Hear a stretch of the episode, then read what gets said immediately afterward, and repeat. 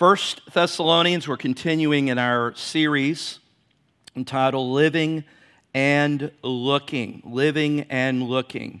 And uh, this morning we are going to continue in the sixth part of that message in our what we exposition going through a bible book is kind of what we do and what we're doing here with First Thessalonians. And so this morning we are in chapter 3. Chapter 3. If you've missed any of these, uh, they're online and encourage you to go back and uh, catch up and listen to them. But it is uh, chapter 3, and the title of the sermon this morning is titled Persevering Through the Hard Times. Persevering through the hard times is what we're going to look at in 1 Thessalonians chapter 3 verses 1 through 8.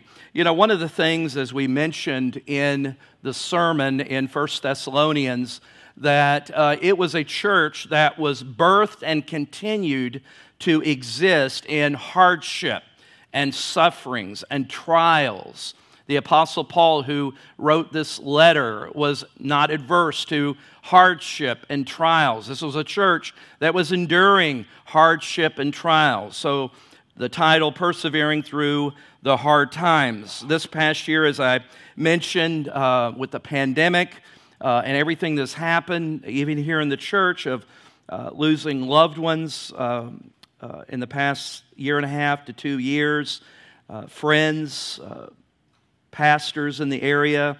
It is just to underscore and reminder that we remain and live in a fallen, sinful world. All of creation is affected because of the fallen world of sin that we live in disease, uh, crime, evil, all those things are a result of this fallen world. The Christian is not immune or somehow uh, separated from tragedy or suffering or crisis. It is part of us living here. And the question really that we have to always ask ourselves is what we do what do we do as Christians and uh, this is a, a, message primarily geared for believers, but I would also, if you're not a follower or a believer in Jesus Christ, I pray that uh, God's Word will uh, be used by the Spirit to draw you to Himself. But as Christians, what do we do? How do we respond when our world caves in? When we go through hard times, difficult times, not times or events of our own choosing? How does a Christian respond in those trials? How should we respond? What can we do to keep our faith and our focus on God strong? That everything that uh, comes at us, comes against us, uh, we will respond to one way or the other. And one person, I read a quote this week, I, I liked it, wrote it down, and he was talking about persevering through trials. And he said he learned, somebody had told him this, and the question is that when hard times come, when hard times come, this, uh, this person quoting somebody else told him, when hard times come, listen, be a student and not a victim. Now, think about that. Be a student and not a victim. Our culture perpetuates and cultivates a continual victimhood, regardless of who you are and what you are. And please do not, I'm not minimizing real tragedy and evil, not in any way. But listen, if you live long enough in this life, you will be a victim of something. Something is going to come into your life, something you're going to have to face. And the question as believers am I going to just live my existence in a perpetual sense of I'm a victim to all these things that have happened to me?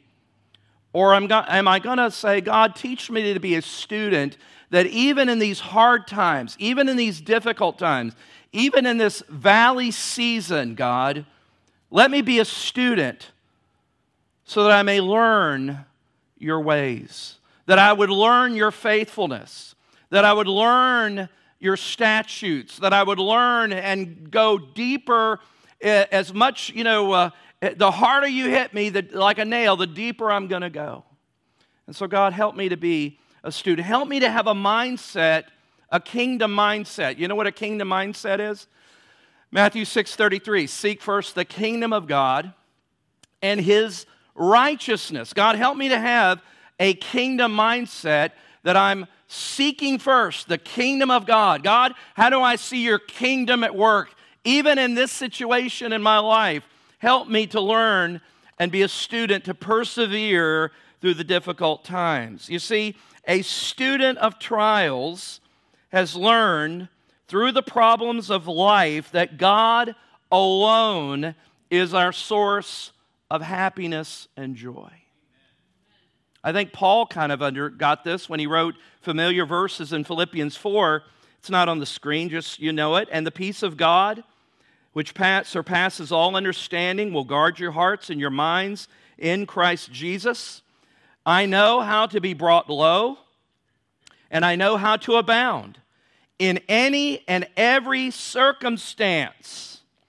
Paul says, I've learned the secret of facing plenty and hunger, abundance and need. And then he says, and I can do all things through Christ who strengthens me. That is the true Christian uh, perspective concerning trials, suffering, hardship. And again, probably no more question has perplexed and been on the the, the, the, the thoughts of believers from, from the, almost the beginning is, is how do we reconcile a loving God with the existence of suffering and evil? That's a, that's a massive question. And you know what? I, I'm not going to answer that for you today. Okay? If I did, I would be rich. I would write a book and be in Hawaii writing books on I got the answers to everything, right? 10 points. That's a joke, okay? I'd stay in Florida. I don't want to go to Hawaii. But anyway, uh, but you know what I am limited to do and you're limited to do? Here, here's where we're bound. Not in speculation, not in philosophizing and saying, well, it seems to me. I'm not interested in what it seems to you. I am limited to this. I'm limited to what this says and what it doesn't say. And where it stops, we have to stop. You know, remember those Psalms that after many of them that just says Selah, which just says stop and ponder this. There are things that you're never going to have every T crossed and every I dotted. There's going to be an aspect as finite creatures that we will say, Great is the mystery of God. But as I've always said, when you think about God, don't start with thinking about God with the barrel half empty, as though you're questioning God's righteousness, his motives. How could God do this? How could God allow this? How could God? See, you're starting with the bo- you're starting with it half empty. You're already you're you're bottom feeding. No, as a Christian, you begin first of all, let me start with these prerequisites. God is holy. He's righteous. He's just. He works all things together for my good. He works all things together for His glory. So if I start from there, even what is a mystery and what I don't understand, I fit it under the umbrella of God's righteousness and holiness. And is God not worthy of my trust, even when there's things I don't understand? Absolutely, because I know that all the ways of the Lord are right. Genesis 18:25, the judge of all the earth always does right. And you know what the determiner of right is? Not me, not you, not a Gallup poll. God is the standard of rightness. Right? So, with that perspective this morning, and looking at 1 Thessalonians 3, we're going to not read it up front, but read verse the eight verses as we walk through. And then this morning, I want to share with you five truths, principles about persevering through hard times. The Apostle Paul is writing, remember, he's writing back to the church in Thessalonica. He had to leave it. He's writing back to new believers who uh, have been existing as a church, found themselves in great difficulty, great tribulation, persecution. And, uh, and so he's writing them back with a word of encouragement. Um, something, uh, before I go on, something I'd written down that I, I thought of. You know, people, and again, all of this backdrop, we always talk about the sovereignty of God.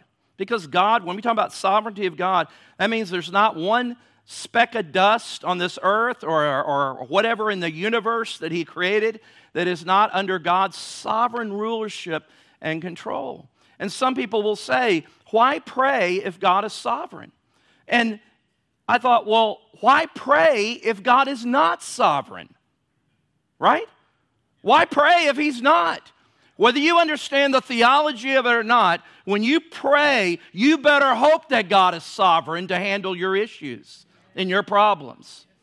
And so we believe in that type of God because that's the God that is spoken of so clearly in Scripture. But notice the first of these five truths as we unpack verses 1 through 8 with the backdrop of persevering through the hard times. Paul the Apostle gives us some wonderful counsel. Number one, notice with me the assault of trials on the Christian.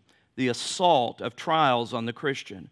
Our trials are unsettling. And you just fill in the blank of whatever that situation is. And this morning, I'm going to be using the NIV, the New International Version. I just like the way it flowed a little better than the normal uh, English Standard Version. So that is what will be on the screen. Verses 1 through 3. Paul says, verse 1 So when we could stand it no longer, we thought it best to be left by ourselves in Athens. We sent Timothy back to Thessalonica, who is our brother and co worker in God's service in spreading the gospel of Christ, to strengthen and encourage your faith, verse 3, so that no one would be unsettled by these trials. For you know quite well that we are destined for them. Two words that the NIV brings out are the word unsettled which, uh, you know, the New Testament is written in, in Greek in the original. Uh, but that word unsettled means to wag the tail, or one of the meanings is wag the tail. It has the idea of being shaken, wagged, shaken by circumstances that fall along in your path. Can you think of some that have shaken you in your life? That have shaken you, they've They've unsettled you. And the second word is the word trial. That comes from the idea to be under the thumb. You feel like this situation, this trial, that you're under the thumb, the pressure of this situation, you're unsettled. It's a trial. And many of you have experienced and maybe even are experiencing that type of pressure from circumstances that you wake up thinking about it, you go to sleep thinking about it, your appetite, you you're putting, you're putting uh, cartons of milk in the back porch because you're daydreaming about this problem. You don't even know what you're doing sometimes because it's an all consuming issue. You say, Well, have you done that? Yeah. I put milk back in the cupboard with the peanut butter, right? Fortunately, it was rescued before it went bad.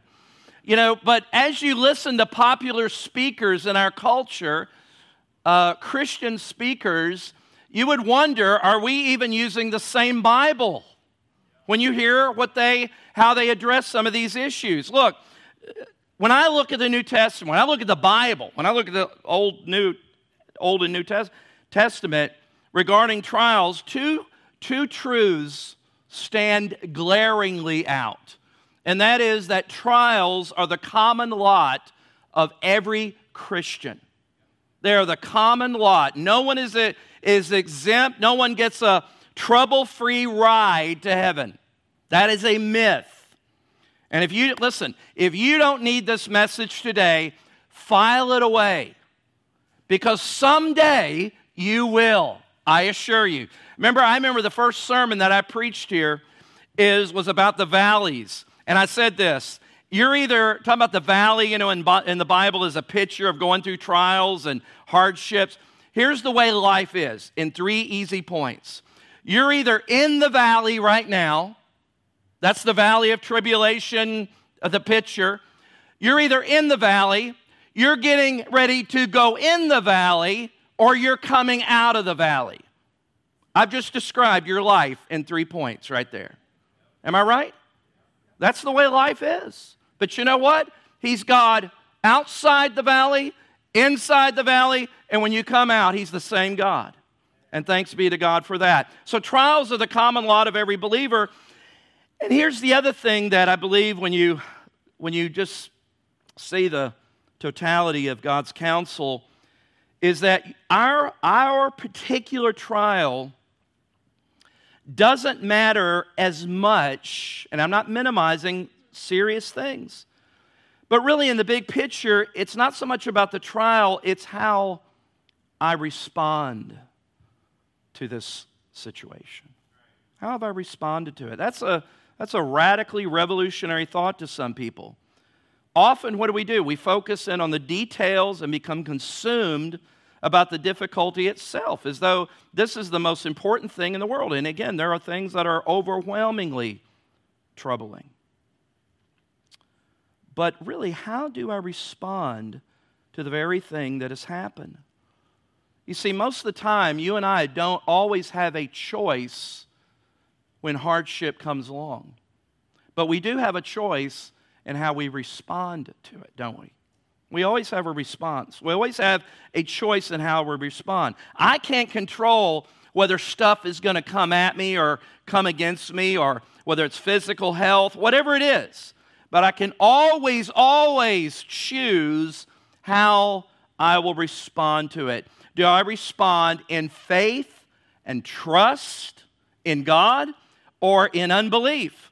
In humility or in arrogance? In unforgiveness or in anger, hope, or in despair? How do I respond to this? Our trials give us very little warning. In fact, you know the scripture in James 1 that says, t- speaks about, remember the scripture says, Count it all joy when, very, when trials. And the picture there, I forget which, uh, which translation has it, or at least the emphasis in the Greek, is that count it all joy when, when trials come upon you, overwhelm you, overtake you. Count it all joy. You're like, that's crazy. That's impossible to. What do you mean, count it all joy? Because he says that when these trials come upon you, count it joy because God is allowing this, whatever it is you fill in the blank, for the testing of your faith. You see, one of the dangers that we have to be always aware of is a false faith. False faith. A faith that is relying on that which is unreliable. And there's something unique about hardship and suffering because it determines or will show up, show uh, the validity or show the, you know, uh, the, the, the reality of that which we are leaning upon for our faith and trust. Is it reliable? Is it strong enough to withstand the storms that we face? So, therefore, we, we should count it all joy because if we show that our faith in this testing, when these trials come, that our faith and our resilience in God and His grace and His sufficient grace, as Paul said, that we're strong, that's a joyful thing because it shows us that, yes, upon Christ the solid rock I stand, and all other ground is what? Sinking sand. Secondly, not only the assault of trials on the Christian, but notice the appointment of trials of, on the Christian. The appointment of trials on the Christian. Our trials, and here's a radical thought our trials are appointed. Look with me at verse 3. So that, this is the, actually the latter part of verse 3. He says, so that no one would be unsettled by these trials. But here, this last part of this last sentence, he says, For you know quite well that we are destined for them. Destined for what? Trials. We are destined. The one writer uh, who knows all good language studies comes that this phrase we are destined comes from the verb that means to put or to put or to put or to place. In other words, it's it's a very strong way of saying, now listen to me. This may shake some of you, but I don't know how any other way to present it other than what it says here is that these hard times that we face, that we go through, were placed here in our life by God. They didn't happen by accident. In fact, this is the opposite of chance or circumstance. I don't know how, I mean, really, I don't know how you really find comfort living in a world where everything is just a shot in the dark. Do you? I mean, I don't. Do I? Again, and this is where this is where in in our in our as students of Scripture, this is where we have to uh, sometimes feel this tension of two twin truths that come up against each other.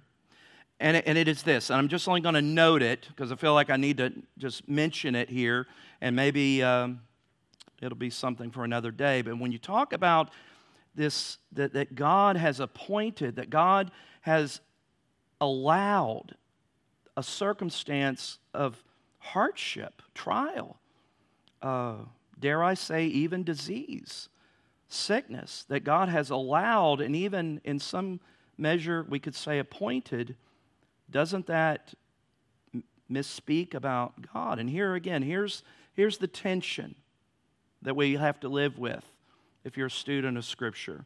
The Bible, and I'll just say it this way I wrote this paragraph. The Bible makes a distinction in that God allows trials, suffering, hardship, death to temporarily function in a fallen while, one part, all the while God remains sovereign or omnipotent, all powerful, that He allows these sufferings to be used in His ultimate purpose. And I bring before the court Again, Mr. Joseph. We wear out Joseph, who said to his brothers, who instigated great evil and suffering upon his life, What you meant for evil, God intended for good. That's a hard truth, but it's truth nevertheless. So, as even Peter said, and we talked about this, I think that first uh, week we were talking about the adversary, that even Peter in Acts chapter 2 when he said about, in Acts 2, when he speaks about this man whom you, by the hands of evil men crucified, God predetermined beforehand. Twin truths that don't seem to match. Evil perpetrated, but God allowed it for his ultimate purposes. Do you see what we're saying here? That's a, that's a hard truth, isn't it? Are y'all awake? Hello? That's a hard truth. And so, in God's allowance, and this is what's important, in God's allowance of man's evil choices or consequences of that evil in a sinful fallen universe, the Bible is also clear that this in no way is to say that God caused evil and suffering. You see, James, maybe he anticipated this sermon that I was going to know. But he said this really clear in James 1:13. He said, "Let no one say when he is tempted, quote, let no one say this. It's not true. Let no one say when he is tempted, I am being tempted by God, for God cannot be tempted with evil, and he himself does not tempt anyone." God does not create, listen, God does not create evil to put upon somebody. You remember the language of Romans chapter 1 about three or four times where it says, and God gave them up, and God gave them up, or sometimes it says, and God gave them over. You see, God in His grace, grace and mercy restrains the evil in this world from being as evil as it could be. And when Romans 1 uses that language, and God gave them up to do what was in their heart naturally to do, if God was not restraining them, trying to bring them again to repentance, God was not creating fresh evil for them to do something that they were powerless to do. God withdrew His grace and they went the way they would have gone anyway, because that was what was in their heart to do. It's a tough, it's a tough thing. It's a tough truth. But I again, I just can't, I don't know how you present, I don't know how you come to it any other way. Psalm 81:12 said, the Lord says, So I gave them over to their stubborn hearts to follow their own counsels. You see, one writer said this, and you've heard this For the child of God, there's no such things as accidents, only incidents.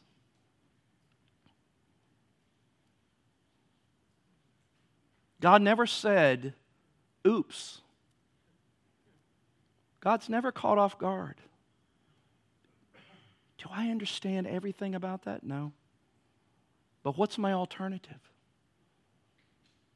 To think of a deity who's running around trying to get one step ahead of the devil? That's not the God we worship. Do I understand the mysteries of the Godhead? No more than the little ant understands me standing over it, glaring at its little mound, can understand me. We're talking about God. And yet, even in the darkest, trying times, I have to lean on that anchor. I have to go to that default and say that God is God, that God is faithful, that the most intimate, deep growth moments of my life have not been have not come when I'm sailing high or living on the mountain. You know when they've come? They've come when I'm so low I've got to look up to see bottom. That's why James says, Count it all joy. Because when you're tested, the anchor holds, to use that metaphor. Nothing just happens. And so we see the assault of trials, even the appointment of trials. But notice, thirdly, this has to do with the purpose, the agenda of trials for the Christian. The agenda. Our trials are even necessary. Verse 4 of 1 Thessalonians 3, Paul says, In fact, remember he's writing to these young believers. In fact, when we were with you, we kept telling you, we kept telling you that we would be persecuted. Now, some folks would say, Paul, that's a bad confession. You shouldn't confess negatives. You brought all this on yourself. You should have said, We are going to be victorious. He says, No. Paul says, I'm only telling you what Jesus said. In this world, you will have tribulation. They persecuted me. Guess what? They're coming after you. They hated me. They're, they're going to hate you, my followers. He says, We kept telling you that we would be persecuted, and guess what? And it turned out that way, as you well know. That's what he says. Listen, I have more confidence in somebody who anticipates trouble than somebody that walks through life in la la land. I have more confidence in somebody who's preparing. Yeah, things may happen. Yes, you know what? The government may default. This world may fall apart. This Washington, listen, if they, don't even go there, all right? I mean, listen, bad stuff. Does that mean we go and start hoarding up groceries? Maybe, I don't know. I'm coming to your house if you do that. You know, the Bible speaks about being as what? Innocent as doves and wise as serpents. It's okay to be a realist and still be a person of faith. I have more confidence in somebody who expects and anticipates trouble and prepares for it than someone who's just trying to go through life singing everything's coming up roses. Paul helps us in Romans 5, talking about this purpose. Let's go back to that purpose, that agenda. Romans 5, verses 3 through 4 says, Not only so, but we also glory in our sufferings. Why? Because we know that suffering produces perseverance. Perseverance, character, and character, hope.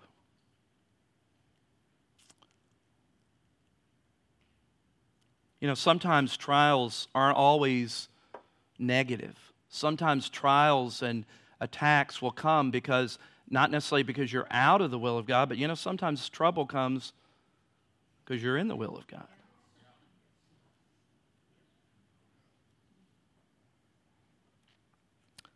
The assault of trials, the appointment of trials, the agenda of trials.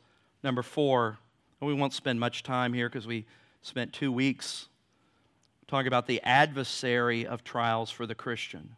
The adversary. 1 Thessalonians 3 5. For this reason, when I could stand it no longer, I sent to find out about your faith. He's, he, Paul's wants to hear how are they doing? Are they, are they still there? Are they falling away? Paul said, I was afraid that in some way the tempter, that's that adversary back in chapter 218, the Satan, I was afraid that in some way the tempter had tempted you and that our labors might have been in vain. We talked about that for two weeks, talking about how Satan is the, the adversary. Satan seeks to hinder the believer in the work of God. We, we, we spent some time there. But how specifically, how does the adversary, the enemy, attack us when we're going through a hard time? You may, again, I suspect many of you, in fact, almost without exception, most of you, are having a hard time about something. About something. Something's on your mind. Something worries you. Something wakes you up at three in the morning. You can't go back to sleep. Listen how the enemy seeks to hinder us. One, he attempts, he tempts us to doubt God's goodness. That's the reason you got to think big thoughts about a big God. That's the reason you need to think about this God that the Bible talks about, who is holy and righteous. Read books about the attributes of God. Read things that are going to get your mind around a big God instead of this Santa Claus God of the American culture. He tempts us to doubt God's goodness. Secondly, he, ta- he tempts us to retaliate against others with anger and resentment. Remember, Scripture says we don't war against flesh and blood. It's not your outlaws, your in laws. That was a Freudian slip, maybe. Uh, it's not your in laws that are the problem. It's not your boss. It's not. But he wants us to take measures into our own hands, retaliate with anger and resentment. I was listening to Charles Stanley this morning getting ready, and he was talking about a situation when he was a young man working somewhere and there was some accident or whatever, and the boss just chewed him out. And Charles Stanley said, You know, I, I didn't say anything. I didn't say it wasn't me who did this. He said, Probably because I was too afraid. And, uh, and he was talking about how sometimes, you know, it's okay, and I need to learn this. Sometimes it's just okay not to say anything. Let God work, right? I need to learn that. And then also, Satan tempts us to give into despair and discouragement. Pastors see this all the time with church folks. Trials come at them and they begin to fall into these traps of questioning God's goodness. They're angry, they're resentful at somebody, something, and they've fallen into despair and discouragement. You see, Paul feared for these Thessalonians that they had fallen into this trap and, and that these hard times that were wearing against them had actually deterred them from the gospel. Listen, hard times, difficult times, sickness, disease, death in the family, loss, you name it, they will wear you down. You know, Sherry, in between my two brothers, your mother, three this year, right? And that's not even counting other folks that we know, right? Sometimes you just feel like you're just kind of, you know, you're flying above it a little bit, but you're not. The one meter that sometimes is the most neglected little meter, you know, imagine your life like a dashboard. You know, we know about Oh, we need to exercise. Watch that meter. We need to walk more. We need to eat better. That's a meter. We need to have our, you know, we do have our, have our quiet time, as you know, folks sometimes say. We need to pray, read our Bible. We need to do all those things. And we think, okay, all those are, I'm doing all those things. Why do I feel like crying all the time?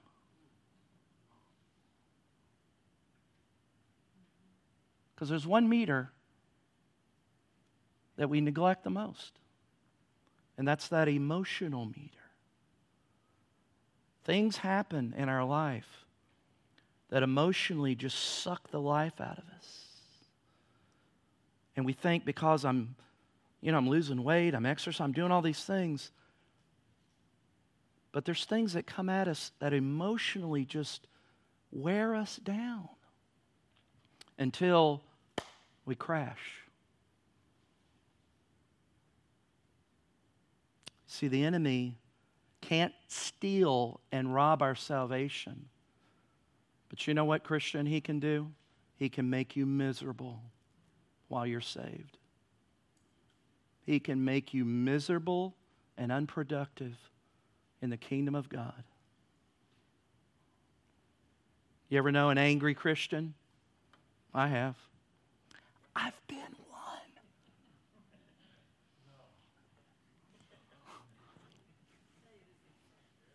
That's the thing I remember from the opening in Steve Smith's. What's the title of the new book? Anyway, it's, the, it's his book, one, the main book. But he talks about as a, you know, he talks about that uh, in his book. All right. There's a fifth and final truth. And that's the attitude of the Christian facing trials. Worded a little differently. Our trials are used by God. Verse 6 But Timothy, Paul continues, has just now come to us from you, and he's brought us good news about your faith. It's probably maybe a maybe almost two years lapse between when Paul had to leave Thessalonica fear of his life. Eventually, he had to go and wound up and met Silas and Timothy in Athens. And it was when he was in Athens, he references that earlier, that he sends Timothy back to check in on them, see how they're doing. And then, you know, it takes a while to travel in those days. And, and, that, and Timothy's bringing back this good report. And that's what's prompting Paul to write what he's writing. But Timothy has just now come to us from you and He's brought us good news about your faith and love. He has told us that you always have pleasant memories of us, that you long to see us just as we long to see you. See what Paul says about their faith, how their faith has proven to be enduring. Paul's faith that he has in mind, that trust in God. When you see faith, just put the word trust there. Trusting in God, faith in God, that is, is, must never waver in our, in our encounter of these hard times. What kind of faith are we talking about? We're talking about faith in God's character. Because God always, uh, the devil always wants to diminish God's character. Didn't he do it in the Garden of Eden? When that is modus operandi with Eve in the garden? To diminish the character and goodness of God?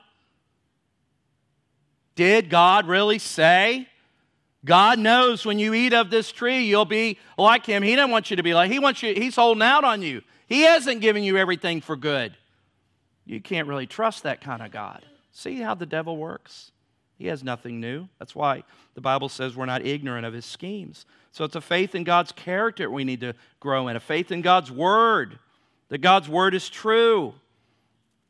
I submit my opinions and my mind to the word of God, faith in God's purpose that He's working all things together for good. I'm being conformed to Christ, that even in that even in my sufferings, Paul said, Oh, I want to know your sufferings, Jesus.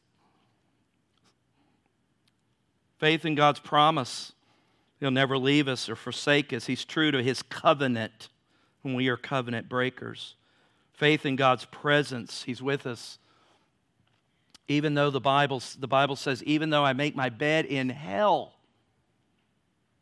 Thou art with me. Faith in God's power. that He'll provide a way of deliverance. The psalmist said in Psalm 13, I think the psalmist, David, understood hard times. He said, How long, O Lord? How long, O Lord, will you forget me forever? How long will you hide your face from me? How long must I take counsel in my own soul and have sorrow in my heart all the day? How long shall my enemy be exalted over me? God, how long? But a few verses later, he just kind of puts that away and says, in verse 5 and 6, Psalm 13, that's the first two verses, verse 5 and 6, he falls back into trusting God. He said, But I have trusted in your steadfast love. My heart shall rejoice in your salvation. I will sing to the Lord because he has dealt bountifully with me. Listen, This isn't word of faith, hocus pocus. But let me tell you something. You better know the word. The Bible says, I have hidden your word in my heart that I might not sin against you. You better know the word. You better speak the word. You better think Bible, think the word of God, because that's truth, not your feelings, not your emotions. Your feelings and your emotions will always lie to you. Remember Paul, that good old man we keep talking about? Listen to what he said. Make a note 2 Corinthians 4 16 through 18. He said, So we do not lose heart, though our outer self is wasting away. Anybody see that every day? A little bit of wasting, that outer self, right? Though our outer self is wasting away, our inner self, that means there's a inner man, if you will, is being what? Renewed day by day. And listen to how he talks about his sufferings. Verse 17, 2 Corinthians 4. For this light, momentary affliction is preparing for us an eternal weight of glory beyond all comparison as we look not to the things that are seen, but to the things that are unseen. For the things that are seen are transient, temporary, passing away, but the things that are unseen are eternal. That's where we've got to get our heads and our minds and our hearts, even in those dark, troubling times. But there's something going back to 1 Thessalonians 3 that I want you to see here, and it's in the bottom part of verse 6 where Paul says, um, he says that you long to see us just as we long to see you. You see, one of the things that we need to understand, church, is that when we're going through difficulty, when we're going through hard times, this faith that we need to withstand and to walk through and persevere. This is not a faith for ourselves alone. It's not, a, it's not an isolated faith. It's a shared faith. He said, he said, he said, we long to see you, and I know you long to see us. You see, believers, we are never intended to walk through life alone. That's why God has put us in the body of Christ, the church. That's why he's connected people that on the outside would probably not have much to do with each other, but because we have together in Christ, we have a unbreakable bond. God has never intended us to walk through the valley by ourselves. Not only has we God provided his very presence, but I believe also we understand the role of his people. He's provided his church, his people. What was the one thing that God told Adam? It is not good that you should be. And you know what? It's not good that you should be alone. This me and my church on the internet nonsense. The internet, that computer is not going to come minister to your needs when you're sick. It's not going to visit you in the hospital.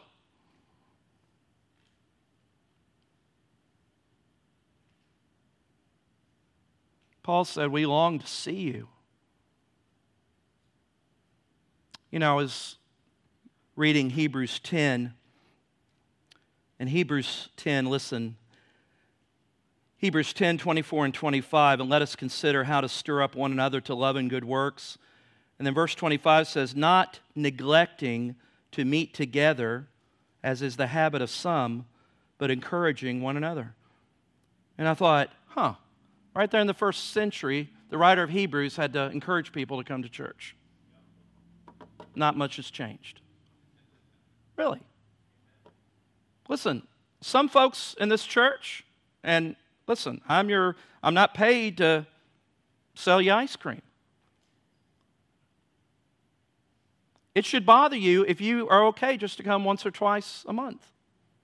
And I'm not talking about just Sunday. I'm talking about getting connected. Come on Wednesday. Get your kids plugged in with the students. Get your kids plugged in with children. Don't neglect the meeting and the gathering together. That is the means that God has designed in addition to his presence. He has designed the redemptive body, the community together to enable one another to extend grace to walk us through not only the good times, but the bad times, that we are together in Christ. God's designed that. So the writer of Hebrews says, don't neglect meeting together, as are the habit of some. Some people just have the habit that if I go to church once or twice every five, six weeks, I'm good.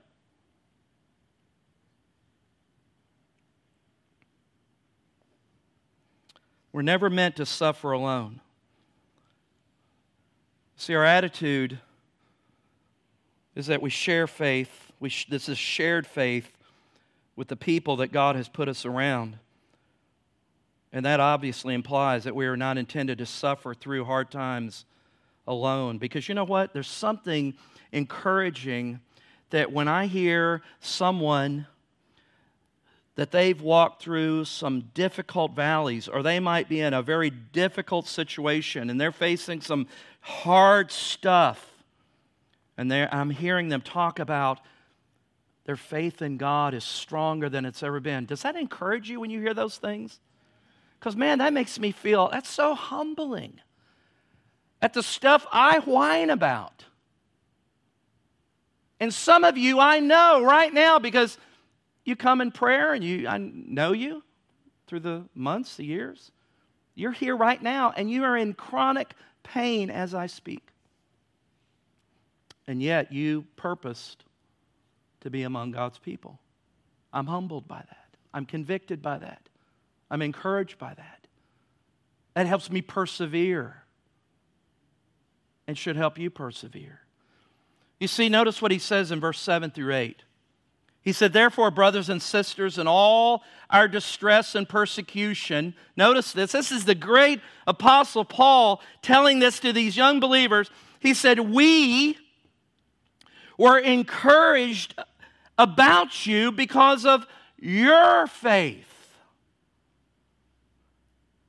how you're persevering through the difficulty where you're at. For verse 8, for now we really live since you are standing firm in the Lord. You see, sometimes we just need to ask ourselves do we really believe what we've been saying all these years? Because the testing of your faith, the hard times, the difficult times, the trials, that will determine whether you are acting like what you believe in. Is this real? Is this true? There's a hymn that I've been humming, singing to myself all week because I'm the only audience that appreciates my singing. And it's that hymn that some of you may be familiar with. and it's the hymn, All the Way My Savior Leads Me. And we're going to sing it someday, but. But I'm going to sing the first line to you. Not because I think I can sing, but just because I want to sing. All the way my Savior leads me, what have I to ask beside? Can I doubt his tender mercy, who through life has been my guide? Heavenly peace, divinest comfort, here by faith in him to dwell. For I know whatever befall me, Jesus doeth all things well. For I know that whatever befall me, Jesus doeth all things well. Oh. Listen, whatever befalls me, Jesus doeth all things well. All the way. All the way. Let's pray.